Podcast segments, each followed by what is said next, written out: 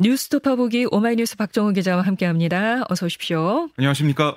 여야의 국회 원구성 협상이 이번 주에 이루어질 수 있을지 기대와 우려가 교차하고 있는 모습입니다. 네, 국회 법제사법위원장 자리를 놓고 여야가 평행선을 달리다가 아, 지난주 더불어민주당이 애초 합의대로 법사 위원장을 국민의힘에 넘기겠다라고 하면서 물꼬가 트이는 듯 했는데요.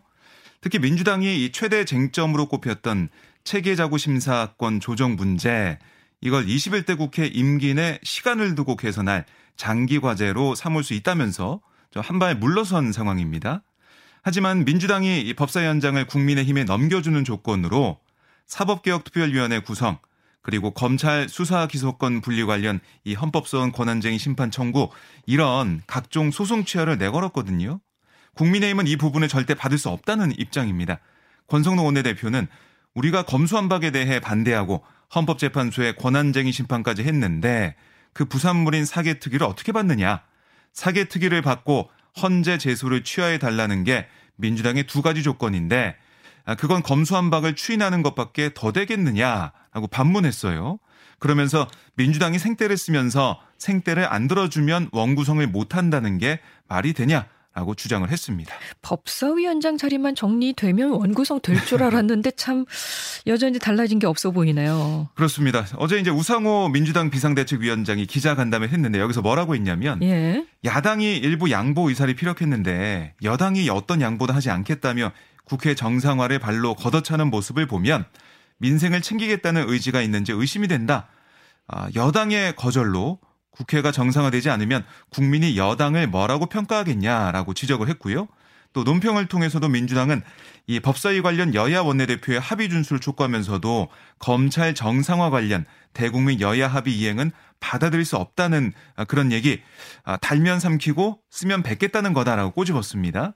민주당이 오늘 오전을 협상 데드라인으로 정해놨어요. 협상이 타결될지 아주 불투명한 모습이고요. 네. 특히 권성동 원내대표가 마르코스 필리핀 신임 대통령 취임식의 특사 아, 단장 자격으로 어, 내일 밤에 출국해서 7월 1일 새벽까지 자리를 비워요. 만약 권 원내대표 출국 전에 이 원구성 협상 타결에 실패할 경우에는 합의 시점이 뭐 7월로 넘어갈 수밖에 없다. 아, 이렇게 좀 예상이 됩니다. 네네. 네. 여야가 계속 평행선을 달릴 경우 이러다가 아, 재연절, 그러니까 7월 17일까지 국회의장단과 상임위원회가 없는 이 국회 공백이 장기화할 수 있다는 우려도 일각에서 나오고 있습니다. 그러면 뭐 국회가 국회의장 없이 재헌절을 맞게 될 수도 있다. 네. 근데 그렇습니다. 그런 사례가 있었습니까? 보니까 1998년도에 있었더라고요. 그러니까 김대중 정부 시절에 김종필 국무총리 서리 인준 문제로 여야가 대치했을 때 한 번 있었는데요. 네, 현재 국내 상황을 보면 고유가 고물가 때문에 민생 경제가 어렵거든요. 이런 상황에서 국회 공백이 이어질 경우에는 비판 여론도 커질 수밖에 없다는 점. 이거 여야 모두 부담스러운 지점입니다. 그렇죠. 그래서 민주당 내에서는 어떤 얘기까지 나오고 있냐면 국민의힘이 추가 협상에 나서지 않으면 7월 임시국회를 단독 소집해서 국회의장 선출부터 해야 한다. 이런 목소리가 나오고 있는데요. 오늘까지 여야의 협상 상황 좀 주시해 봐야겠습니다. 네.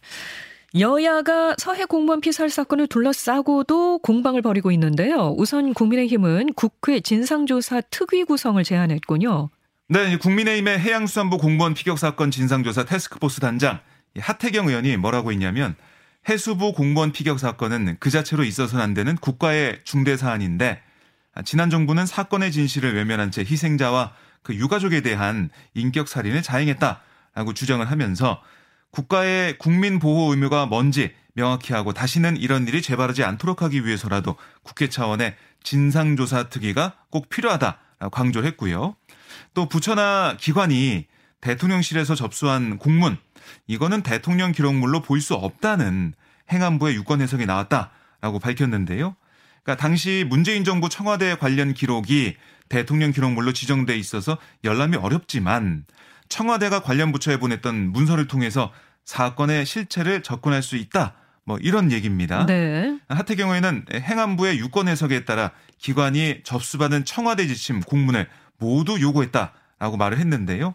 어떤 내용이 실질적으로 공개가 될 수 있을지 이건 좀 더 지켜봐야겠습니다. 민주당도 전담 조직을 만들고 공식적으로 대응에 나섰죠. 네, 우상호 비대위원장이 어제 기자간담회에서 국민의힘 대응이 지나치게 정략적으로 사실 왜곡을 많이 하는 것 같다. 아, 그래서 꽤 오래 인내해 왔는데 이 문제에 대응을 좀 해야겠다고 결심했다. 이렇게 설명을 했습니다.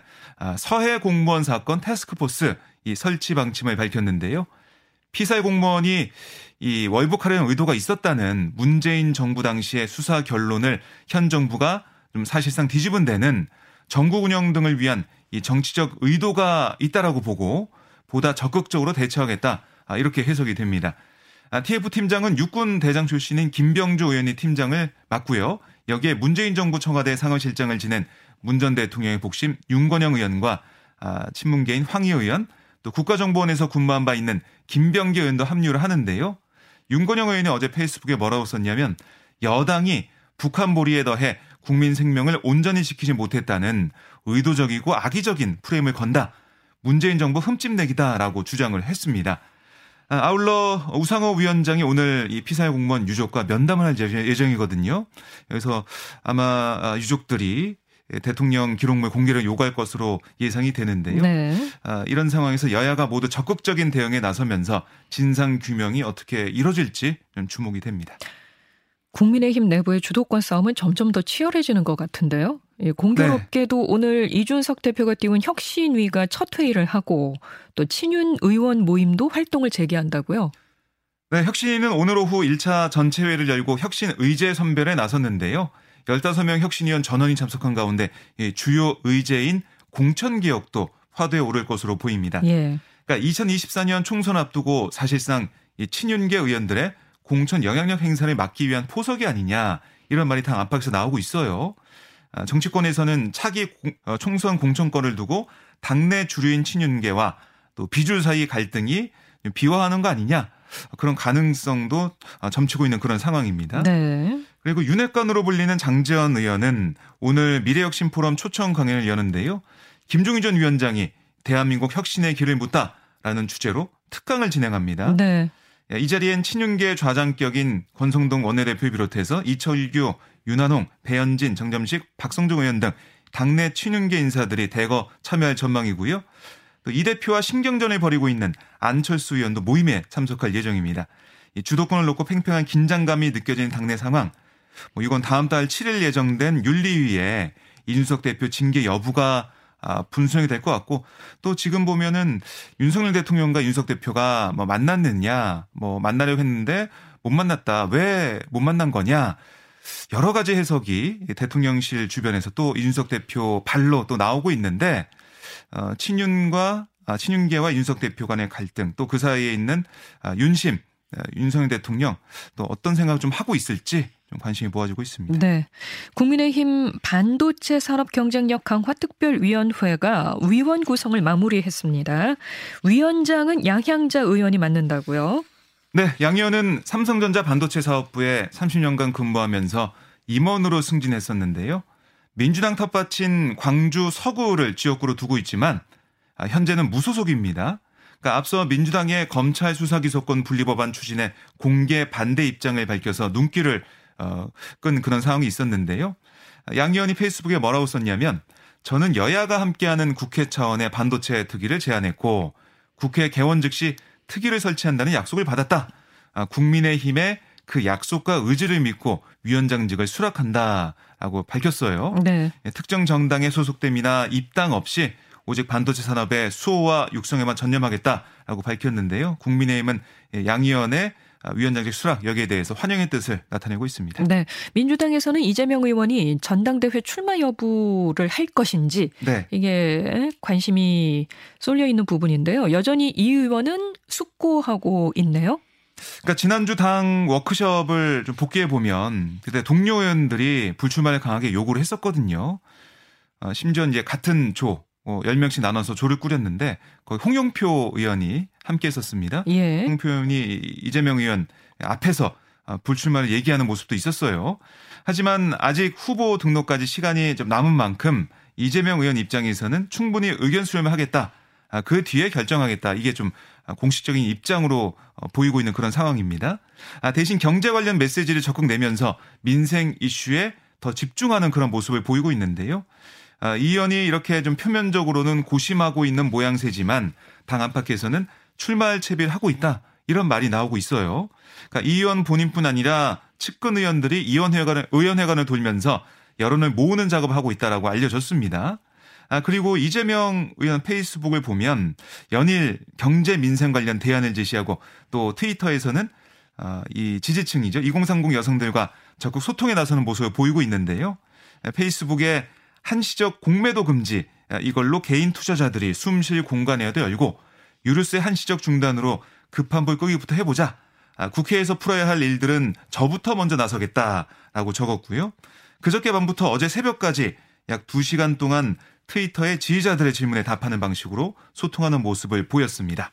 한편 정청래 의원에 이어서 86그룹인 김민석 의원이 관성의 대세를 넘어 새 판을 짜는 게 지금 당을 살릴 혁신이다 라고 얘기하면서 전당대 출마를 시사하고 나섰습니다. 네. 자, 윤석열 대통령이 오는 29일과 30일 스페인 마드리드에서 열리는 북대서양 조약기구 나토 정상회의 참석을 위해서 오늘 출국합니다.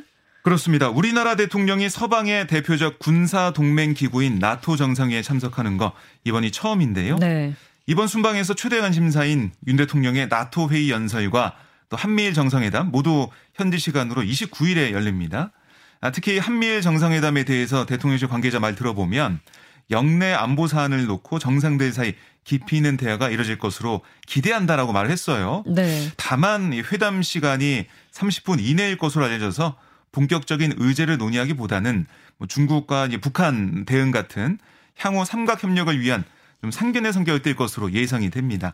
아, 반면 한일 정상 간 양자 만남 이건 뭐 공식 정상회담은 물론이고 약식 회담 형태로도 열리지 않을 분위기인데요. 네. 양국의 뭐 정치적인 상황 때문에 관련 의제 조율이 이러지 않은 것으로 좀 풀이가 됩니다. 네. 한편 김건희 여사도 이번 나토 정상회의에 동행을 하는데요. 윤 대통령과 김 여사는 28일 펠리페 6세 스페인 국왕이 주최하는 이 갈라 만찬 또 29일 스페인 동포 만찬 간담회 나란히 참석할 예정입니다. 네, 지금까지 오마이뉴스 박정우 기자 고맙습니다. 고맙습니다.